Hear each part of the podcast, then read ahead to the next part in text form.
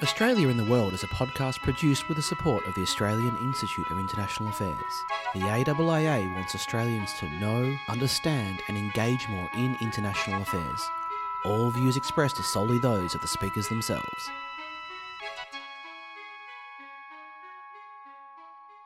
Hello, and welcome back to the Australia in the World podcast. As always, you're with Darren Lim from the School of Politics and International Relations at the Australian National University, and Alan Gyngell, National President of the Australian Institute of International Affairs. Hi, Alan. Hi, Darren. It's Monday, the 26th of October today. The US election and perhaps the fate of the free world is eight days away, um, but we're going to try to keep our wits about us and have a relatively normal conversation and one that ignores the orange man in the room who's shouting. And we're going to start instead with some interesting moves in the defence space. Turn then to controversy in a Senate hearing regarding the Chinese Australian community, and finished with a final item that continues our ongoing conversation about the future of diplomacy. But first, it's been an eventful few weeks on the defence front. The biggest news, I think, is the announcement that the Australian Navy is going to participate in the Malabar exercises, which previously were a trilateral affair between the US, Japan, and India. Now, this, of course, unites the four Quad countries since the group reconvened in 2017. And this year will be the first time that Australia has participated in Malabar since 2007.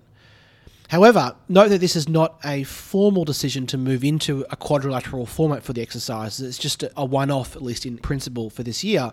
But of course, it may set a precedent for the future. Now, the Malabar announcement came as Australia's Defence Minister, Senator Linda Reynolds, was in Tokyo for meetings with her Japanese counterpart, Kishi Nobuo. And what jumped out at me in their joint statement was the language on maritime issues, where the two sides, quote, reinforced their strong opposition to any destabilising or coercive unilateral actions that could alter the status quo and increase tensions in the East China Sea, end quote, and, quote, reaffirmed their serious concern about recent incidents, including the continued militarisation of disputed features dangerous or coercive use of Coast Guard vessels and maritime militia, and efforts to disrupt other countries' resource exploitation activities. End quote. So I'm going to group the Malabar and this joint statement together. And I have a bit of an inside the Canberra bubble question to start with, Alan. This 19th of October joint statement between Defence Minister Reynolds and Defence Minister Kishi, I'm curious, how much input would the Foreign Affairs side have in making a statement like this normally? You know, is the Foreign Minister's office, DFAT, or our embassy in Tokyo, how much are they normally involved with a statement like that? Is it the kind of thing that's done collaboratively, or does it mostly just come from defence, maybe with input from the Prime Minister? Well, this is where embassies come in, Darren, because they're the on the ground coordinators of international policies. So the ambassador would almost always be in the room. I'm not sure whether he was in this case, but I imagine so, for the ministerial discussions. So, whatever portfolio the minister is from, the ambassador is almost always there. The defence attache from the post involved, in this case Tokyo, who works formally to the ambassador under the Prime Minister's directive for the operations of overseas posts, would also be involved in the negotiations with the Japanese side. So, in a case like this, I'm sure everyone would have been consulted, and the text would probably have been sent back to Canberra for sign offs from Defence, DFAT, and PMNC as well. Okay, great. Well, turning to the bigger picture then, when I sort of combine this Malabar news with a joint statement, and in fact, the very fact that the Defence Minister travelled to Japan, and we'll talk about that more in a moment when I think about all these in the broader context, they continue a trend that looks to me like the gradual forming of what, as an IR theorist, I would be calling a balancing coalition. You have a major power, China here, that is growing even more powerful and, for many, more threatening. And so you have a, a, subgroup of states, and this is the Quad countries, that are beginning to join forces to combine their capabilities. Now, I suppose if this was the 19th century or the early 20th century, you'd have diplomats crisscrossing Europe and signing alliance pacts. But of course, we live in a different age, and thankfully, we're not, it would seem, on the brink of war. But two questions arising from this, Alan. One, when you look at all this, do you also see the gradual formation of a balancing coalition? And two, regardless of what we call it, is it more important for the signal it sends to the region, both to Beijing and to other capitals, or for the momentum it continues to build in terms of functional defence cooperation that could, I suppose, down the track, actually mean something if more serious conflict becomes a real possibility? Well, diplomats would call it a balancing coalition too, and that's clearly what's shaping up here in whatever form and with whatever degree of formality it turns out to have. At present, I think its most important dimension is the signalling objective you talked about. You can see that China has read those signals, and you can see that in its angry diplomatic responses. On the question of functional defence cooperation, well, that, that's been intrinsic to the alliance between the US and Japan and US and Australia for more than half a century. And the third the, the two other points of that triangle, Australia and Japan, directly have, over recent decades, grown increasingly closer in a defence sense. India is the new and more uncertain element here. New Delhi has been more determined to preserve its own defence autonomy it's got its own long-standing defence relationships with Russia that operate, you know, quite separately, mm, mm. and and of course non-alignment runs deep in the in the national psyche. But the fact that it has issued this invitation to Australia shows that it's willing to take further steps in the direction of formal cooperation, but we're a long, long way from an alliance at the mm, moment. Mm. How do you see it? Yeah, the first thing I'd say is that from the perspective of most international relations theories, you know, almost always a stable balance of power is a good thing because it's less likely to lead to war. US hegemony was unbalanced, but it was stable. Most countries in the region felt relatively secure, and China's rise has disrupted that equilibrium. And the most dangerous time period is the getting from a disruption to a new equilibrium where all the major players feel secure once again. No one feels secure right now, and that is the source of the danger. So, are these moves ones that put us on the path back to mutual security?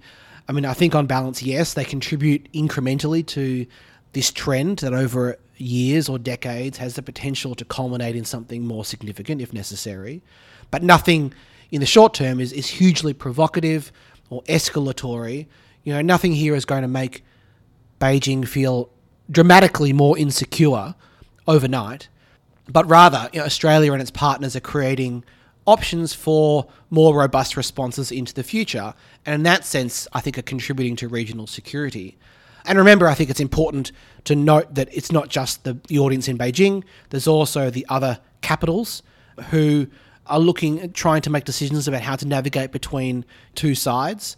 And I think part of China's power comes from the argument that it is inevitable and that individual states, much smaller states, have no chance to resist you know, Beijing's demand and respect its core interests.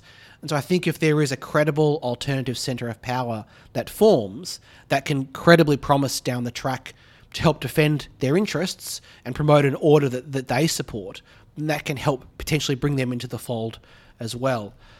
Anyway, moving on.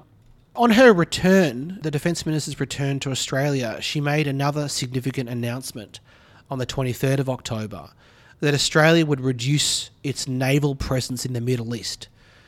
We will no longer send a naval ship to the region each year. The last ship that was deployed came back in June, and the minister also announced that Australia will withdraw from the US led coalition patrolling the Strait of Hormuz that we've discussed previously, and we'll do that at the end of the year. Now, as friend of the podcast, Stephen Dziedzic wrote with Andrew Greene for the ABC, quote, around 30 years of Australian maritime operations in the Middle East, largely focused on counter-terrorism and counter-piracy operations, will soon come to an end. Alan, this type of move was, of course, foreshadowed in the Defence Strategic Update, but still, it's the end of an era, I suppose. Look, very much so. I think this was really interesting. The, the Middle East has been so central to Australian defence policy for so long now. When you think back through our history, the protection of our lines of communication through the Indian Ocean to the Suez Canal and back to Great Britain was an important reason that Australian troops found themselves in Gallipoli in the First World War and yeah. in North Africa during the Second. And more recently, our commitment to the multinational naval task force was the principal feature of our commitment to the first Gulf War when Saddam Hussein invaded Kuwait. And we've been in the Gulf as part of the international maritime security construct, engaged in efforts to control terrorism and drug smuggling ever since. So this does feel to me like the end of an era that began in 1991 with all those hopes for a new international order at the end of the Cold War as the UN mobilized to respond to the threat to mm. peace. And it's a reminder that something new is afoot. It's not the end of the Australian presence in the Middle East, of course. We'll be there in staff positions and through our people at the Al Minhad uh, Air Base. And you noted a couple of weeks ago when you were talking about the relief mm. to flight staff to the explosion in Lebanon that that's where they came yes. from. But gee, we're a long way from the position where Robert Hill, the former Howard government defence minister, could claim that Australia had a vital interest mm. in the peace and security of the Middle East. The spotlight is now intensively on our own region once again. Mm, mm. A final question on this topic, Alan. In our last episode, we graded the performance of the government in handling bilateral relations with China in recent years. In a similar spirit of offering an evaluation, do you think our own government is making roughly the right decisions in the security defence space, both in substance and in form? Uh, well, as you know, my criticism of, because uh, we've talked about it often enough, my criticism of the government has been more about the loose language and clumsy diplomacy around some of its decisions rather than the most part than the decisions themselves. But here I think they've got both the policy and the public language pretty right. Mm, yeah, I agree. I agree. Well, moving on to our second item, and look, there's always many stories in the media on China, and the last few weeks is no different. Some of the interesting things I've read about were a bizarre dust up in Fiji where uh, PRC diplomats allegedly physically assaulted a Taiwanese official. There was also reports of warnings issued by the Chinese government that it would detain Americans in China if the US government proceeded with prosecutions of Chinese scholars who are affiliated with the Chinese military. And third, there have been a lot of interesting articles lately about semiconductors, in particular in supply chains, but also fears in Taiwan about the growing threat posed by the mainland. But I mention all those just to give you a sense of what's in the news, but we're not planning on talking about any of it because we want to keep our focus here in Australia this week. On the 14th of October, the Senate Foreign Affairs, Defence and Trade References Committee invited three Australians of Chinese heritage to give evidence at a hearing, and the topic was issues facing diaspora communities in Australia but this is still the Foreign Affairs and Defence and Trade Committee. And one of the three that were invited is my friend and, and ANU colleague Yun Jiang. Now, one of the senators on the committee is Eric Abetz from Tasmania, and after the three witnesses had given their opening statements, Senator Abetz, for his second question, said, quote, Can I ask each of the three witnesses to very briefly tell me whether they are willing to unconditionally condemn the Chinese Communist Party dictatorship? It's not a difficult question. In an exchange with one of the witnesses, Wesa Chau, Mr. Abetz asked why it was so difficult to, quote, pick a side to condemn the oppressive ugliness of the communist regime in China, end quote. And I guess we thought this exchange was worth discussing on the podcast today. We did, Darren. And to get us started, you wrote a very nice piece for the Lowy Interpreter with Natasha Kassam on those events. So why don't you lay out your argument here? Thanks, Alan. Before I do, I want to start off by saying that two of the witnesses, Osmond Chiu and my friend Yun Jiang, wrote excellent pieces that we'll link to explaining why Senator Abetz's line of inquiry was so problematic. And I want to quote them both quickly. Osmond Chiu wrote, It felt like a gotcha loyalty test, an attempt to goad me, reducing me to a foreigner who needed to show which side I was on. And later, I have no doubt that people will ask me why I refused. I did it because it was demeaning and I would not legitimize his tactic with an answer. Now, Yun Jiang wrote about the Chinese Australian community, quote, some are already reluctant to speak out publicly, having already been accused of questionable loyalties, suspected of being an agent of foreign influence, and dismissed as brainwashed.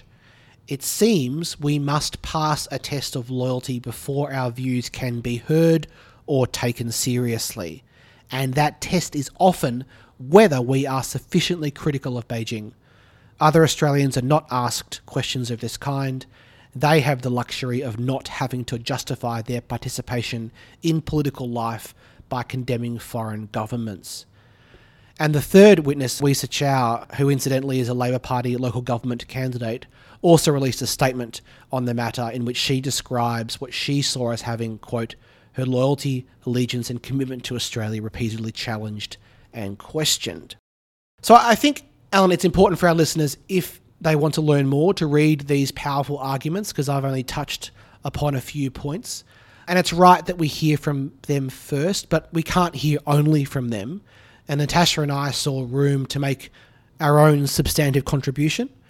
If our listeners remember back to our double episode with the former ASIO Director General, Duncan Lewis, we talked then about the importance of ASIO's work for engaging with specific communities in Australia for example, the Muslim community to counter the threat of Islamic extremism, and the Chinese community in relation to foreign interference.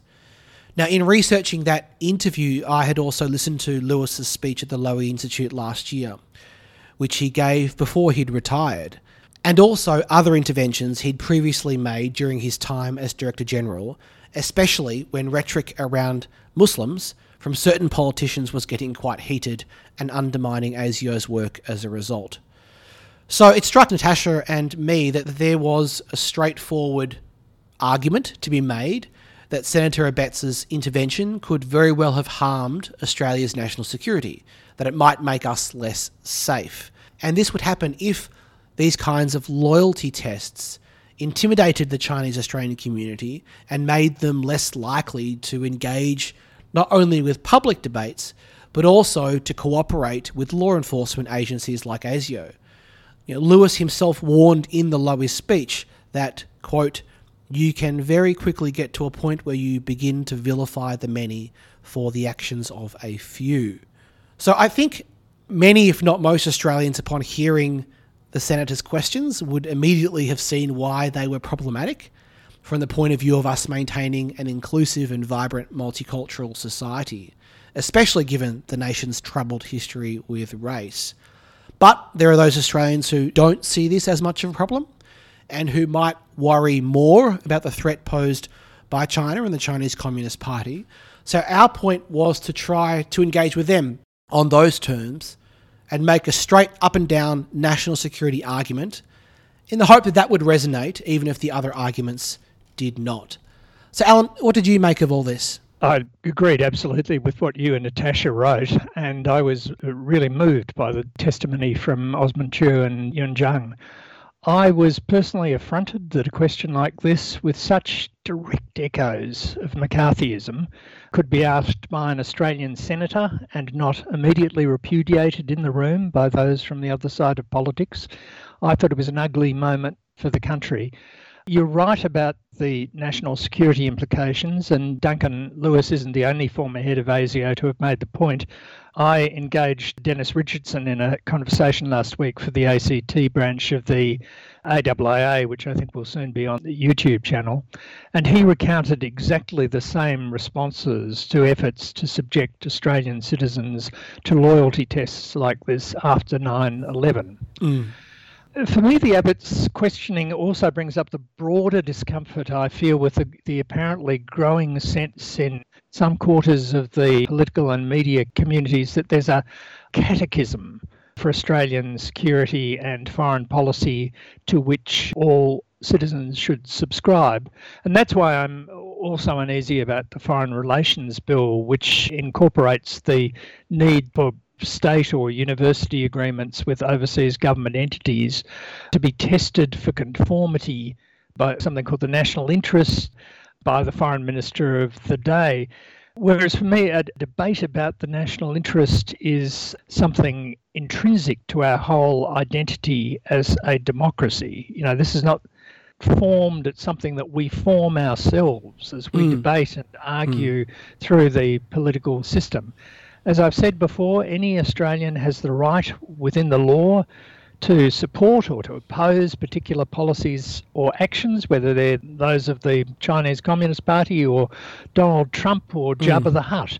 And the Australian national interest, indeed Australian values as well as that, are not engraved for eternity on tablets of stone. If they were, we'd still have a discriminatory immigration system and pay women less than men for the same work. Mm. Well said, Alan. These events, for me, also raise a, a, broader and I think a very difficult question that we're going to face again and again in the future.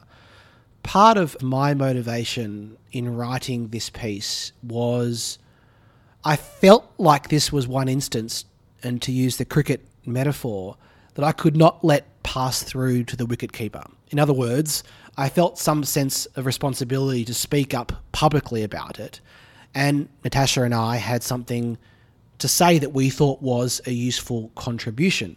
And frankly, Senator Abetz made it pretty easy.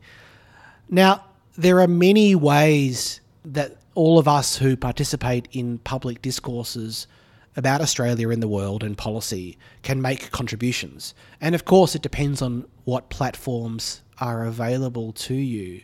I co wrote this opinion piece.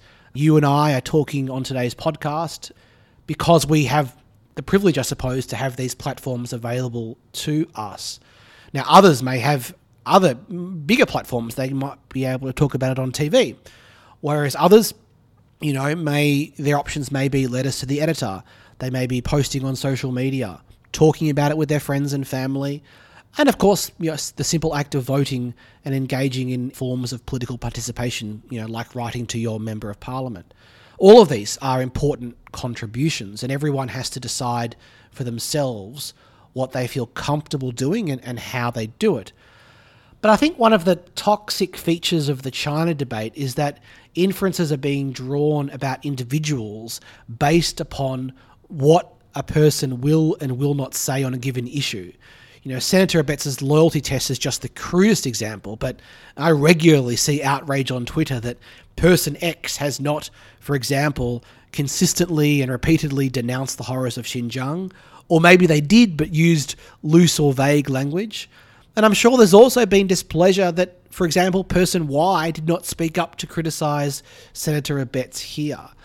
So we're obviously not going to tell people what to do, Alan. So can I ask a question this way? How do you personally think about the conditions under which you need to be proactive in publicly speaking up on a matter of Australia's national interest? Well, every every week, Darren, you introduce this podcast by saying it's supported by the Australian Institute of International Affairs, whose whole mission is to help Australians know more, understand more, and engage more in international affairs.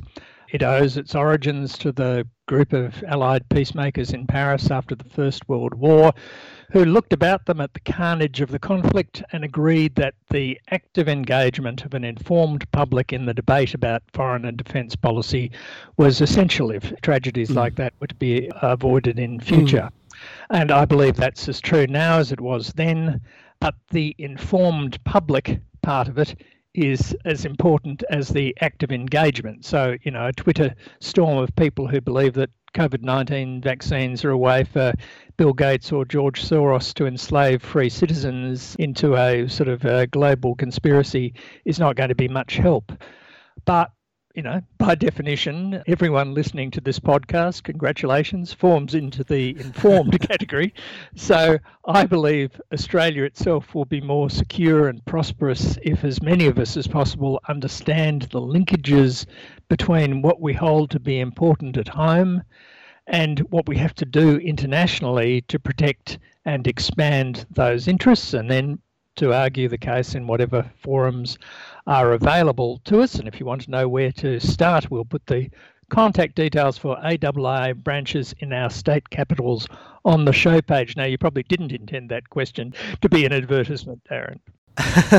well, I'm always happy to promote the AAA's good work, Alan, but I'm still myself looking for more guidance on situations where there is a contentious or possibly very heated public debate.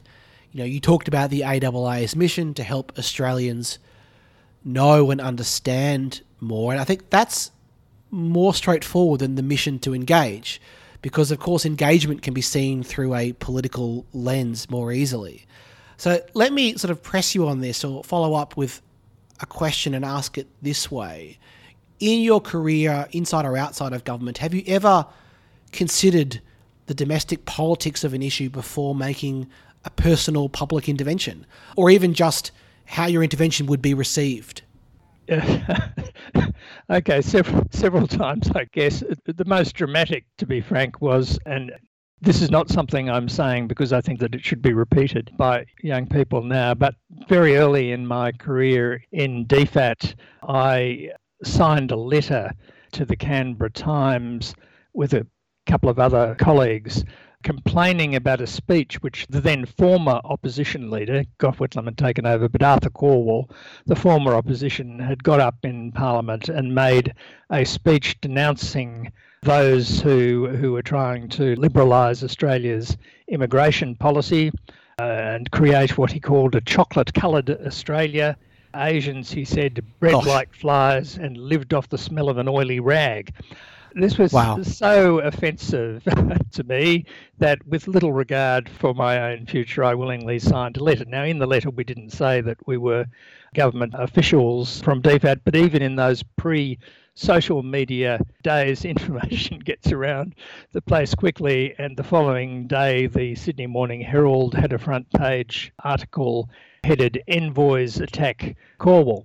Now, envoys, we were not. I was an ASO 6 equivalent or something at the time, and I got called in before the then Secretary of the Department to be told that he'd closely examined the Crimes Act and was very disappointed to couldn't throw me immediately in, into prison, but he would be watching my every move.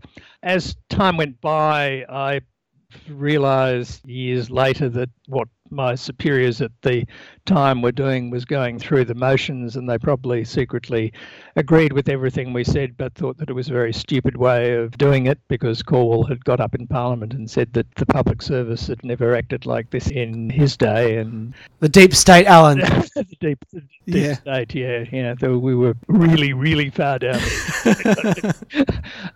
so now, you know, for public servants, there is there are rules, there's a code of conduct, and public servants are rightly to follow that. But I do think that there are times like that when, in whatever proper channels you can use, saying something is necessary for your own mental health, you know, as well as the good of the nation. Wow, that's a great story, Alan. And gosh, it still surprises me that that kind of language existed in the public discourse.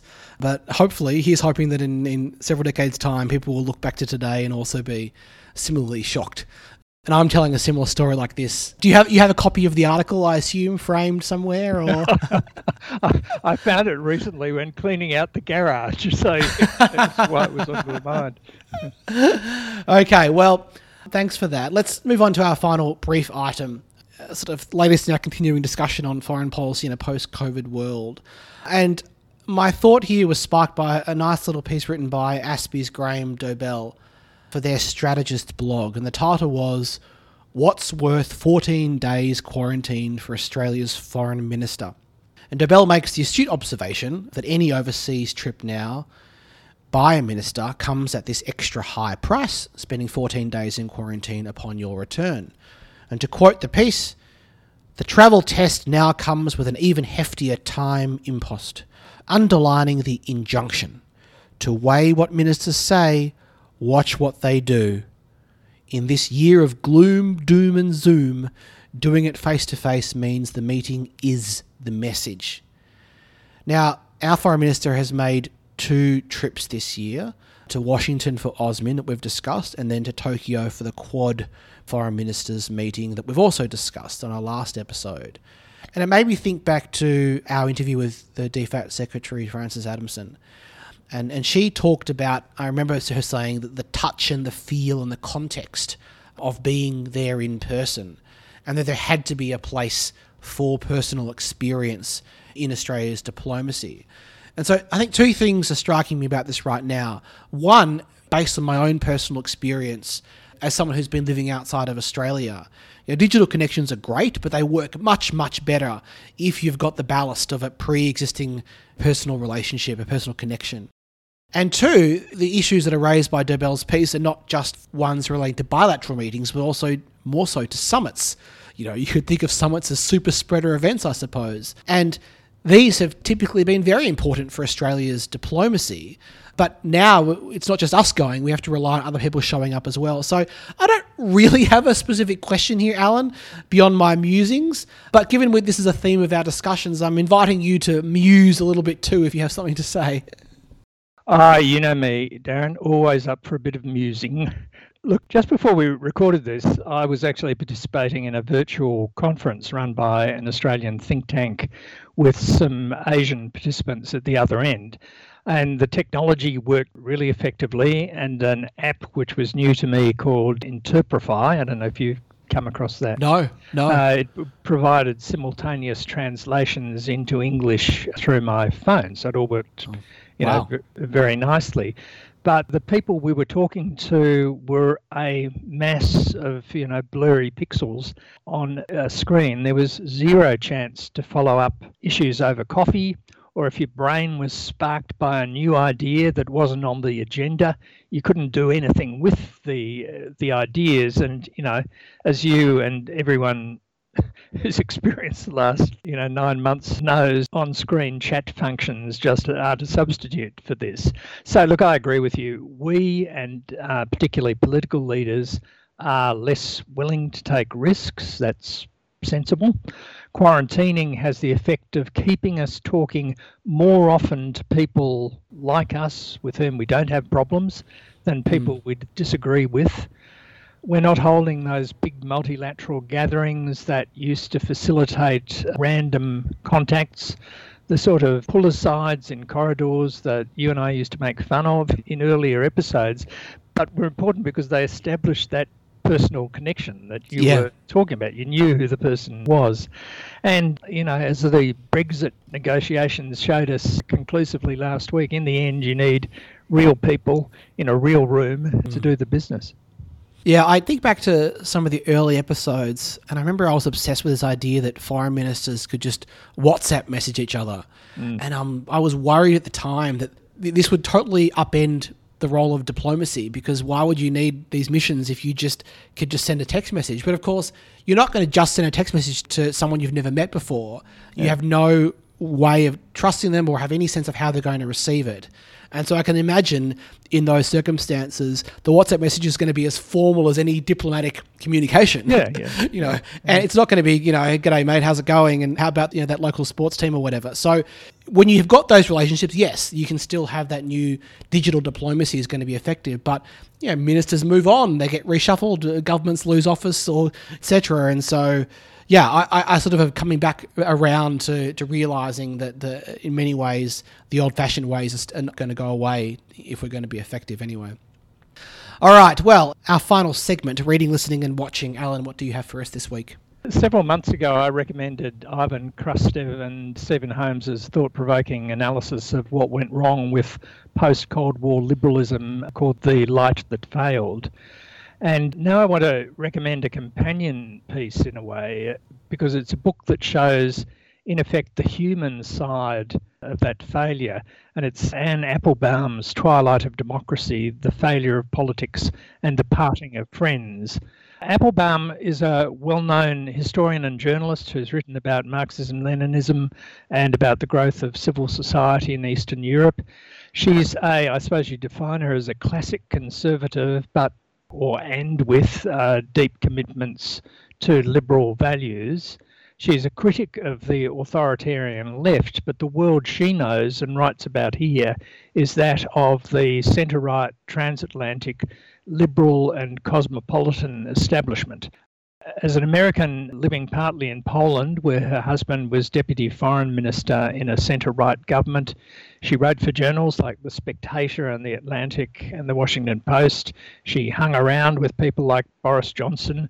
And the book describes the deep breach of relationships which accompanied the 21st century split between liberalism and populism as lifelong friends started excusing and facilitating the populists like Orban and Trump who took over the high ramparts of the right. So it's uh, look, it's personal and sad, and its outlook is pessimistic. Given the right conditions, she writes, any society can turn against democracy.